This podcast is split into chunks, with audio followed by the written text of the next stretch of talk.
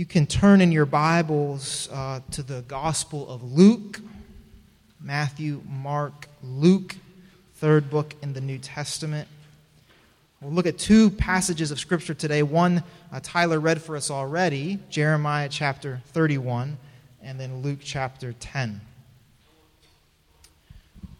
Does everybody have one of these inserts that came in your bulletin? Does everybody have one of these? Does this look familiar to you? Okay, in just a minute, I'm going to ask uh, if you don't have one of these to raise your hand so our ushers can put one in your hand. Uh, but I want to tell you what this is. Uh, we are a part of a larger denomination called the Evangelical Covenant Church. Um, and, and, and right now, the, during the month of March, churches around the country are focusing on being sent people, being people who witness to the gospel of Jesus. And so, uh, right now, around the country, there are churches who are uh, using this resource, using this tool, being intentional about who God has called us to, who God has called us to be salt and light gospel witness to. Okay, if you don't have one of these, can you put your hand up in the air so our ushers can give you one? You'll need one in a little bit. Just hold your hand up, and um, Jennifer has to walk all the way around. So um, just keep it up there till you have one in your hand. Um, we're going to come back to these at the, at the end of the, of the service. We're going to fill these out and actually leave uh, a portion of this insert with our ushers, and I'll explain a little bit more of that in a minute. But in order to understand, I think, what it means to be people who care about witnessing to Jesus, who, who care about people knowing about who Jesus is and what Jesus has done for us and is doing, in order for us to have a sense of why this is important, I want to tell you three things that are true about you today. Three things that are true about you if you have uh, uh, submitted your life to Jesus, if you would consider yourself someone who's um, been resurrected into new life in Jesus, someone who has submitted their life to Christ. I want to tell you three things that are true about you, and hopefully these three things then will help us understand why it is that we are taking time to intentionally ask God to show us who we are being sent to. So here's the first thing that's true about you this morning you are forgiven. Say, forgiven.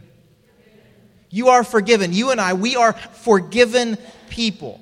Now, in the Jeremiah passage, and we can put that up there, um, in the Jeremiah passage, we see uh, that God promises to his people a new covenant. Twice, in fact, uh, Jeremiah, speaking on behalf of God, references an old covenant. The covenant that uh, Jeremiah says was made between God and God's people, the Hebrew people, when they were rescued, liberated out of their captivity in Egypt. This is a covenant relationship between the rescuing God and his grateful people. And because of this covenant, these people were to live as God's people, God's representatives, an alternative nation that would invite the world to return to their Creator. But as we see, even in this passage, the people had broken this covenant in verse 32. They broke my covenant, though I was a husband to them. So the imagery here is of a, of a, of a marriage of, a, of two spouses. And God basically says, The people were unfaithful to me over and over and over again. And so Jeremiah is now writing and speaking to a people who are suffering the disaster of their unfaithfulness. They are in exile, they're suffering, their nation is being torn apart. It's reference of an old covenant, but then we see also in these few verses the new covenant. Jeremiah points forward to something new that God will do. And by the time we get to the New Testament, we find that the early church had come to understand Jeremiah's words, prophecy about the New Testament, to be about Jesus. This new thing, this new covenant, the early church believed had happened in Jesus. And so the author of the New Testament book of Hebrews quotes not once, but twice from this passage in Jeremiah to say, This is what has been accomplished in Jesus. The old covenant is done, something new has come. this covenant has been established through the life, the death, and the resurrection of the Messiah, the Son of God. So, what is it? What is this new covenant? We don't talk about covenants a lot. It's not common in our language anymore. You, when you rent an apartment, you don't sign a covenant, right? You shouldn't. um, if you do, you want to look into that. Um, we're used to contracts, transactions. This is different language, covenant. So, what is this new covenant? A covenant goes far beyond simple agreements and contracts. A covenant claims our identities. And so we see Jeremiah again speaking on behalf of God that the, the people of God will now have God's law written on their minds and on their hearts. He says that the people of God belong to their God. The people of God know and are known by this God. This is what this new covenant is about. But maybe the most powerful way of understanding this new covenant comes from the very final sentence in our passage today in verse 34. For I will forgive their wickedness and will remember their sins no more. This is the profound result of the new covenant, of what Jesus accomplishes in order for us to experience. So, the gospel, the accomplishment of this new covenant relationship with God, extends the possibility to everyone of living as forgiven people. Not people who get forgiven occasionally. Not people who can ask for forgiveness when they screw up. Not people who, who, who, once they clean themselves up and get their act together, can be forgiven. This covenant offers the possibility to everyone of living as forgiven people, a change of identity. Earlier this week, um, Jason, your, your husband, I don't know where he is. Maybe he knew I was going to tell this story. He didn't want to be here. He's with the kids. He's a good guy, that Jason earlier this week, Jason and I were, were together and we were talking about some of these things. And, and I wish I had had a tape recorder. I would just play what he said. Um, but, but we were talking about honesty. And he said, You know, I'm learning um, the, the beauty of living an honest life. The difference of, of living a life of guilt and shame where I feel like there's these parts of me I need to cover up. By the way, I got permission to tell this, okay? So just, you know, everybody just the difference between that and living as a forgiven person. He said, it's a profound difference in how I experience even myself. He said, I feel more fully human. I'm learning to live as someone who has been forgiven. This is what the new covenant does for us it changes who we are. After the, uh, the racial righteousness weekend, my, my wife and I were, Maggie and I were kind of debriefing it a little bit. And one of the things that kind of came up for us was how, um, you know, the more you get to know people and the more you really look at things, the harder things can seem. Has anybody ever had that experience before? You know, so for us, walking away from this weekend, as, as good, as powerful as it was, there's part of us that goes, oh my gosh this vision of living as a community is really hard. The, the, the, types of experiences, the places we've come from, the ways that our society has categorized us and labeled us make it such that living as the people of God in authentic, reconciling community can feel to me impossible at times. Anybody else? Anybody else? And, yet, there is for, for me, and I think for others of you, this sense that no matter how hard or impossible it is, there's really no other way I know how to live. There, there's this sense that as we, as we enter into this covenantal relationship with God, what, what was accomplished for us through, through Jesus, through his life, his death, his resurrection, as we live as forgiven people, we're, we're actually changed. And so the things that God loves, we start to love. And so, something like authentic community, reconciling community with all of its landmines and pitfalls,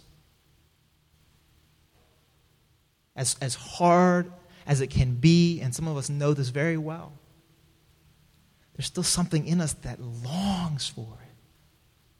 Why? There are alternatives. You know this.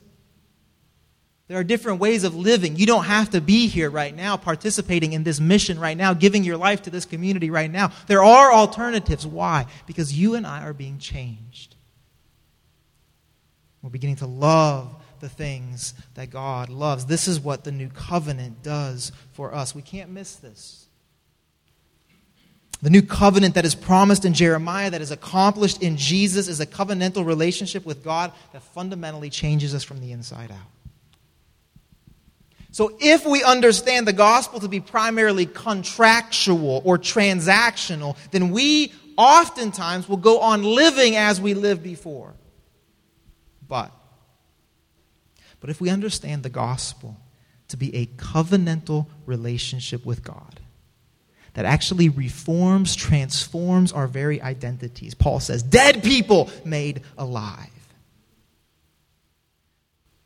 then you and I expect to live differently than we did before. Because we're new people. So, the second thing, we're forgiven people. The second thing that I need you to hear today is that we are sent people. Say sent.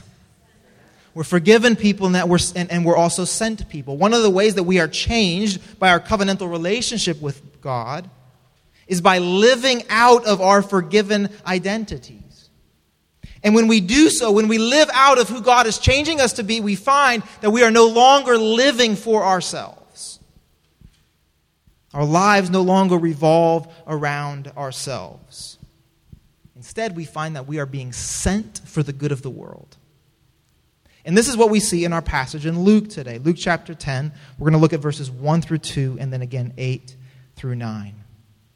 After this, the Lord appointed 72 others and sent them two by two ahead of him to every town and place where he was about to go. He told them, The harvest is plentiful, but the workers are few. Ask the Lord of the harvest, therefore, to send out workers into his harvest field. When you enter a town and are welcomed, eat what is set before you. Heal the sick who are there, and tell them the kingdom of God has come near to you. We are sent people. We are sent people in two different ways. One, we are sent by virtue of our calling. So Jesus commands, he calls these 72 disciples to go, he sends them. We see this at the end of the Gospel of Matthew when Jesus says, Go, go, go, and make disciples of all nations. He sends. In Acts chapter 1, verse 8, you will be my witnesses in Jerusalem and all of Judea and Samaria and the ends of this earth. He's sending them. You and I are sent people by virtue of our calling. We are also sent people by virtue of our identity. And, and, this one maybe is a bit more tricky, so, so, so, so, so think about this. Pay attention to this. We are created in the image of a God who sends and is sent.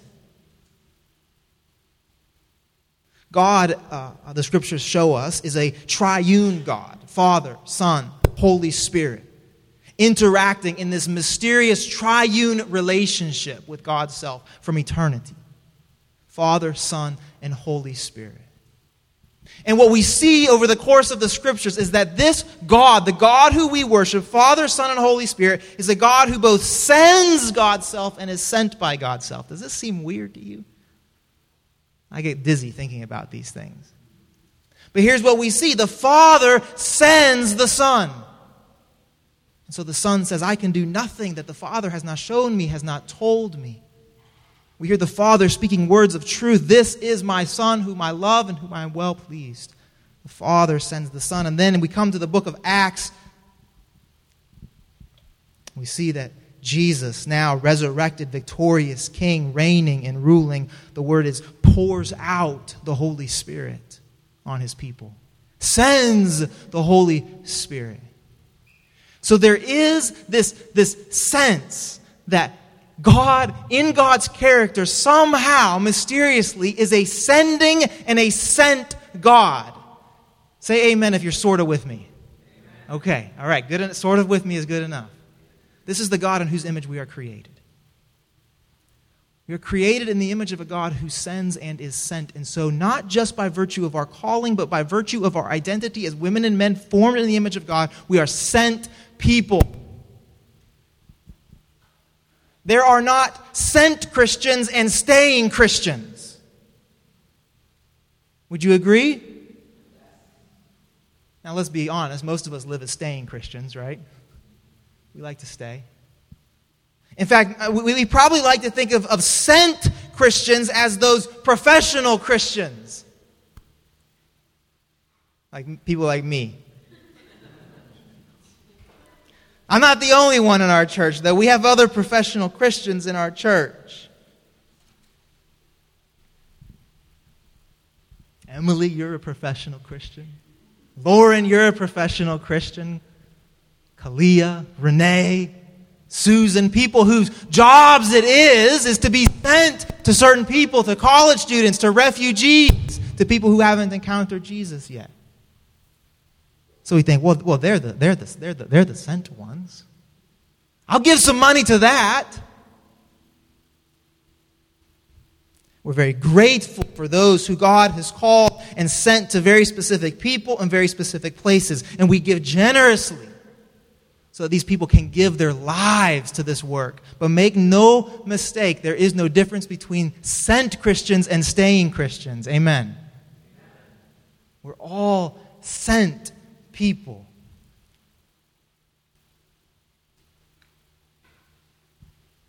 And I think this makes us nervous when we start to think about this.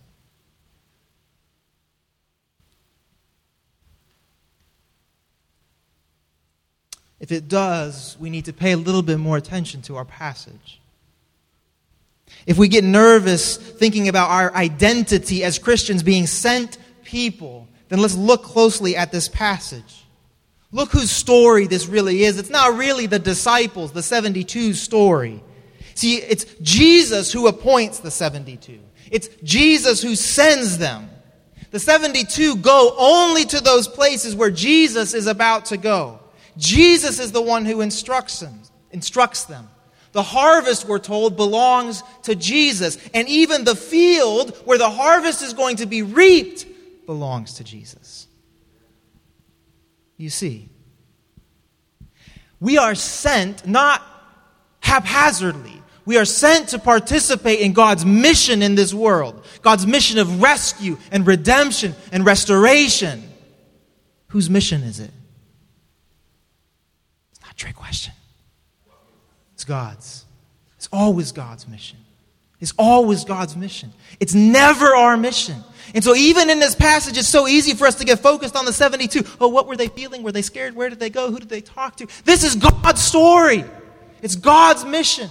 Jesus is the one who sends, who equips. Jesus is the one who does the work. It's Jesus' harvest. Yes?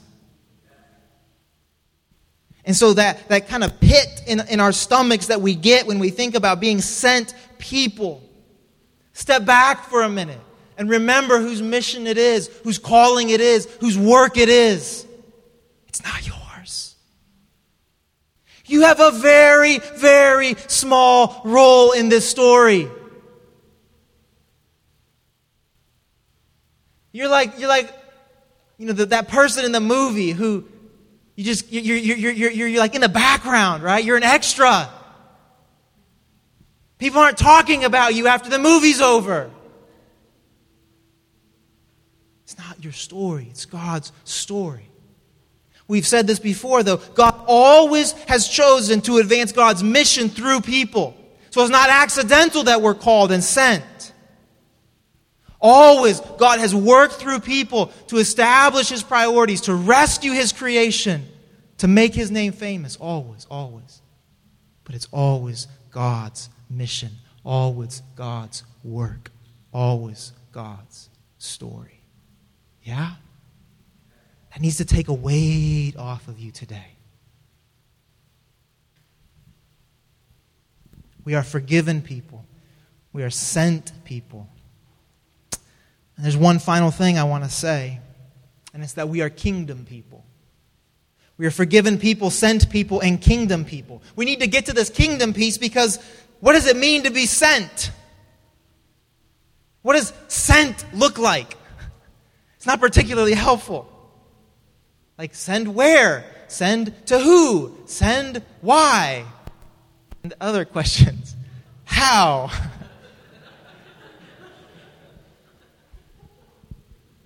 It's not, I mean, it's, it's great to have a theology of mission in the sense that God sends us, but what does it look like? So it's really important, I think, for us to see this last, these last two verses where Jesus says, When you enter a town and are welcomed, eat what is set before you, heal the sick who are there, and tell them, The kingdom of God has come near to you. What has come near? The kingdom of God has come near. The kingdom of God has come near. We are forgiven people. We are sent people. We are kingdom people. And I think if we can understand our identity as kingdom people, we can begin to develop a godly imagination for what it looks like to be sent people because it looks different for you than it does for me. But if we begin to understand that we are kingdom people, we're going to begin to have an imagination for what it is that God has called us to, what God has sent us to. So, what does it mean to be kingdom people? Uh, that's like a, a, a, a year long sermon series, so I'm not going to try to answer that question, okay? I'm going to be simple because I need to think simply about these things. There's three words, there's three commands in, in these two verses eat, heal, tell. I want to say for us this morning this is what it means for us to be kingdom people who are sent by God. We eat, we heal, and we tell. These were, these were the instructions. This is what you do. When you show up, when you're welcomed, when you find a home of peace, eat whatever's set before you, heal, and then tell that the kingdom of God has come near. How many of you have had the opportunity to travel kind of cross culturally? And uh, so you know, right, that one of the one of the things about cross cultural situations that's most challenging is eating, right? Now, not if you just are on your own and you can just kind of visit places and eat what you want when you want. But when you're visiting somebody in their home and they welcome you into their home, and you all of a sudden realize that you are now in this kind of like alternative universe of how things work, what protocol is, when you're going to eat. I went to Argentina when I was in college.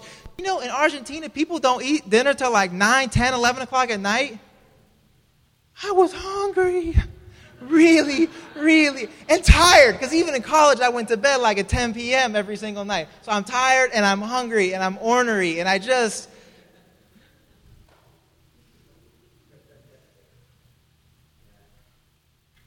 So, what happens when we eat together? There's this profound vulnerability when we eat together.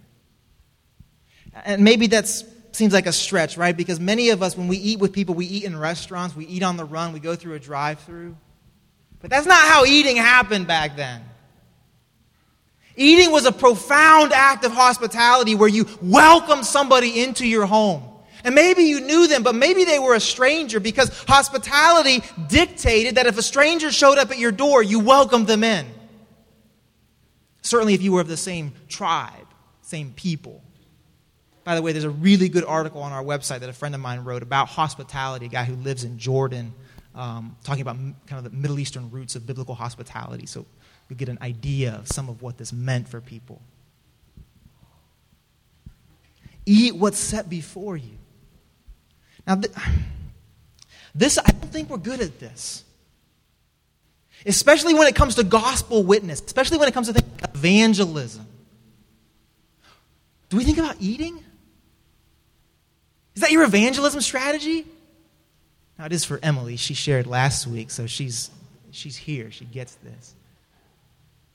Right? But is this how we tend to think about being witnesses to the gospel of Jesus? Is this how we think about proclaiming that the kingdom of God has come near, that we eat together? um, one of the things that I find fascinating in the early chapters of Acts is that Peter, one of the boldest disciples, Peter found it way easier to stand in front of hundreds of people who were angry and proclaim the gospel of Jesus. He found it way easier to do that than to go into a Gentile's home and have supper. You see? It's a little different for us, but maybe not that different for us. It's, it's pretty easy to do the upfront, you know, like what I'm doing right now. It's not that hard. Having people into your home, welcoming strangers, welcoming those who don't have enough to eat, welcoming those whose story, whose history, whose culture is very different from your own. This, this can be complicated. Jesus says, uh, when they welcome you in, eat. he doesn't just say eat, right? He says, eat whatever's set before you. He's like your grandmother, you know. you eat whatever they put in front of you, you eat it. You be polite. Submit. Submit to what God is doing in this very vulnerable space. So, what does it mean for us to be kingdom people? We eat. Okay, one last thing. One last thing. I have no idea where my, my notes right now. Um, we're good at eating together. And, and even as a church, we're learning how to do this, how to have potlucks together, how to spend time with one another. That's very, very important. But Christians traditionally are good at hanging out with other Christians. It's safe, especially if we stay in that pseudo community like we talked about last week. That's not, that's not what's going on in this passage, is it? No, no. You're being sent to strangers, people you don't know, whose story you don't know, whose culture you might not know, whose history you may not know. They may even be your enemies. You may end up being invited in by a Samaritan. So, so again, understand that, that when we're talking about eating here, we are talking about being kingdom of God people. Where, by showing up to a meal, to a conversation, showing up to a relationship, showing up to that vulnerable place. Somehow the rule and the reign of Jesus in that moment is made known. Amen? We eat, we heal. Now, um, when we think about healing, there, there's one aspect where we think about uh, uh, physical healing. And I, and I, believe that is uh, very much a part of what's going on in this passage. Something at our church, we will pray for people for physical healing. Um, but, but, but there's this other element to the physical healings that we see in the Gospels. The physical healings that Jesus does are always meant to restore people into the life of the community, are always meant to, to make people fully human. And so there is one element where healing is about compassion and mercy, right? Just touching a physical need, relieving pain. And then there's this other justice side of healing, where the people who Jesus touched, who Jesus healed, who Jesus spent time with, who Jesus resurrected, these were people on the margins. These were people who were now invisible in their society because of the disease they had, how long they'd had it, what the, the, the, religious rules were about that. So there's very much a justice orientation to the healings of Jesus and to, and to what Jesus is commanding here. So, yes, absolutely, we pray for physical healing, but we need to understand sort of how big this is. That when we talk about healing, we're talking about compassion and mercy, yes, and justice as well. Amen? Being kingdom people, being sent to participate in God's kingdom work is about justice. We talked a little bit about this last week that um, that we're not a church that is going to divide, pull apart evangelism and justice. We're not a church that's going to say, well, well, there's evangelism over here and then there's justice over here. And we're certainly not going to be a church that tries to prioritize one of those over the other. Because this just doesn't how it works for Jesus. It's all tied up together. Why? Because the kingdom is coming not an evangelism strategy, not a justice strategy. The kingdom of God is coming. A whole new reality is coming where justice will rule. And so when we proclaim, when we witness to the gospel, we have to have justice tied up in that. Am I all by myself? Somebody say amen if you're with me. I once had, uh, I was going to speak somewhere, not here, and, and somebody said, uh, "We want you, we want you to preach about evangelism, and not justice." And, and this person said, "Justice, justice is pretty easy.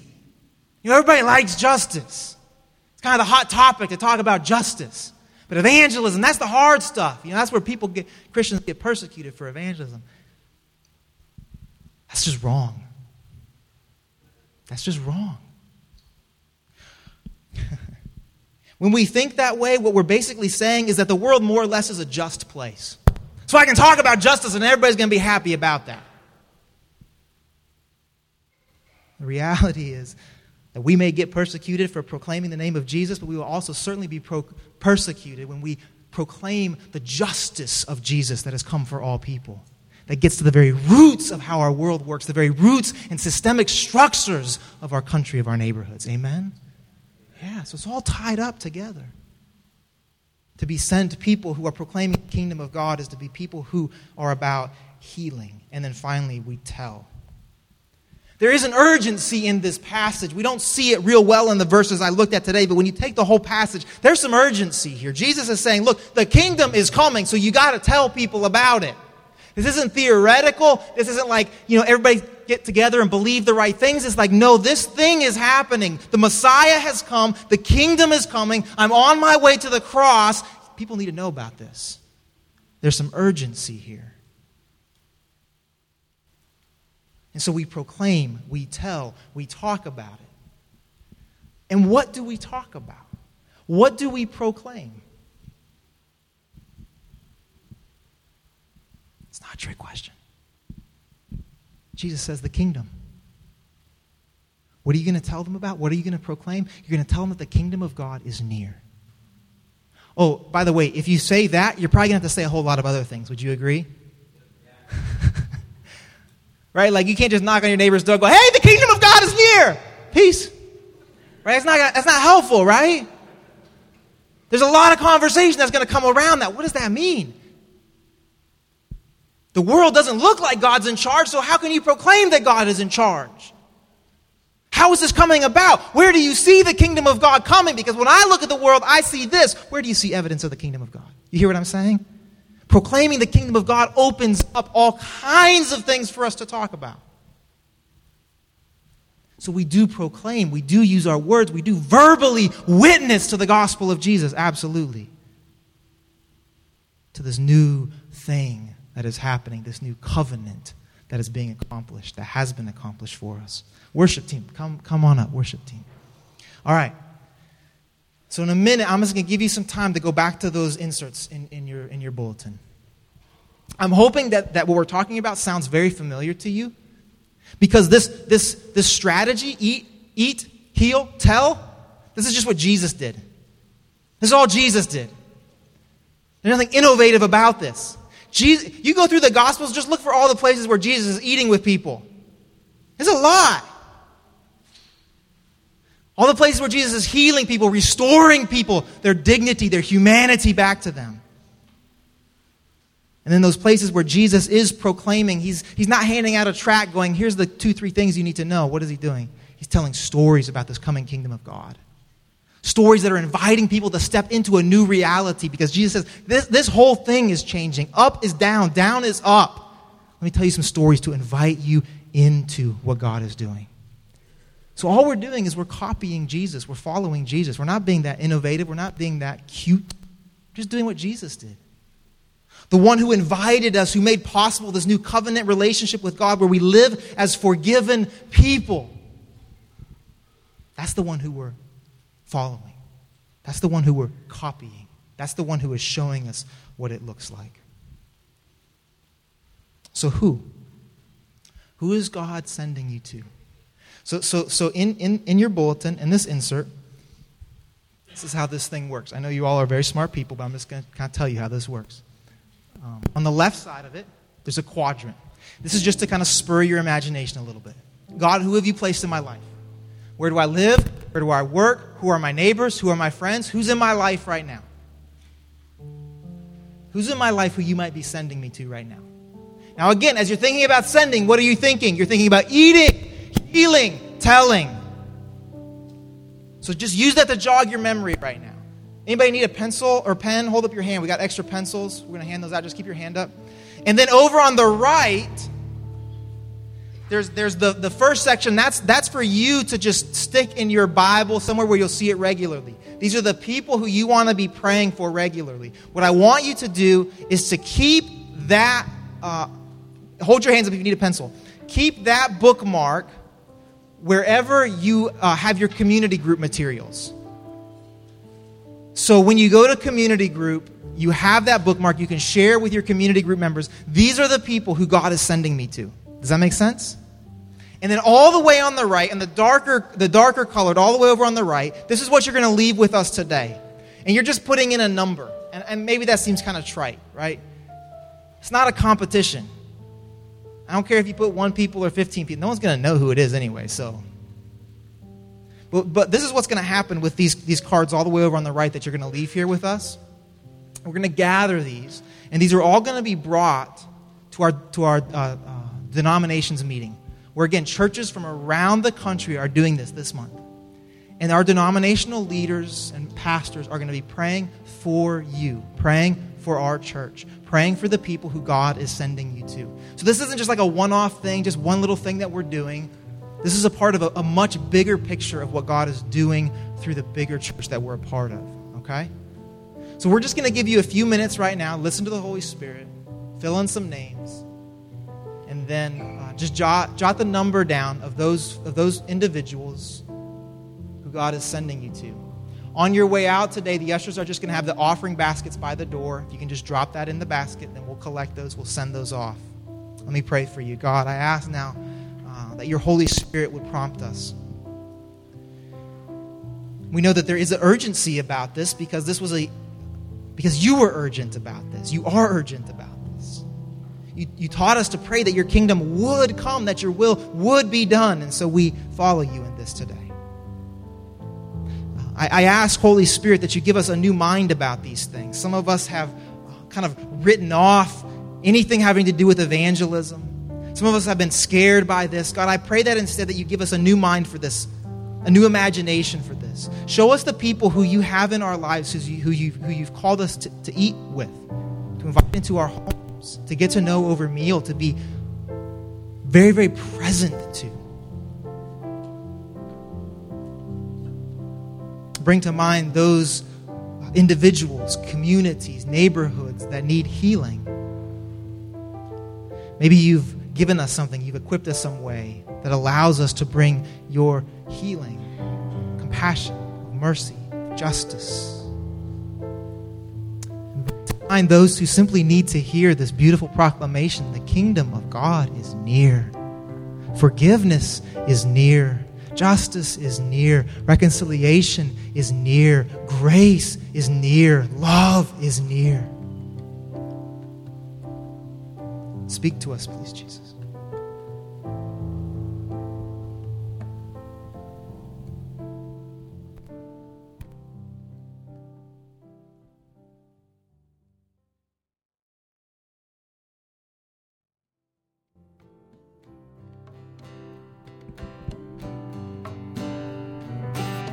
So, um, sing one last song. Um, I want to go and give you the benediction now and then just leave as you need to leave.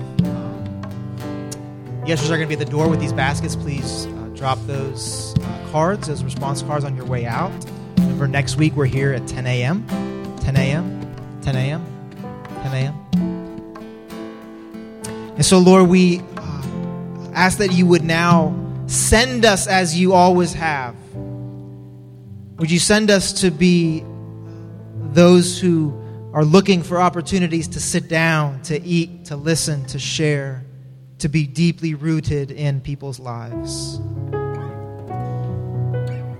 Would you send us out to be people who heal, who aren't afraid to look at the hard stuff in our city, in our neighborhoods, who aren't overwhelmed by these things, who don't inoculate ourselves from them because you are with us. You go before us, you walk beside us, you come behind us. And help us, send us this week to be those who tell, to proclaim the kingdom of God has come near. That there is hope, that there is forgiveness, that there is rescue. We commit our city to your hands, Lord Jesus. We ask that you would protect, guide, comfort. But we know that you choose to do these things through us. So send us, Lord. Send us.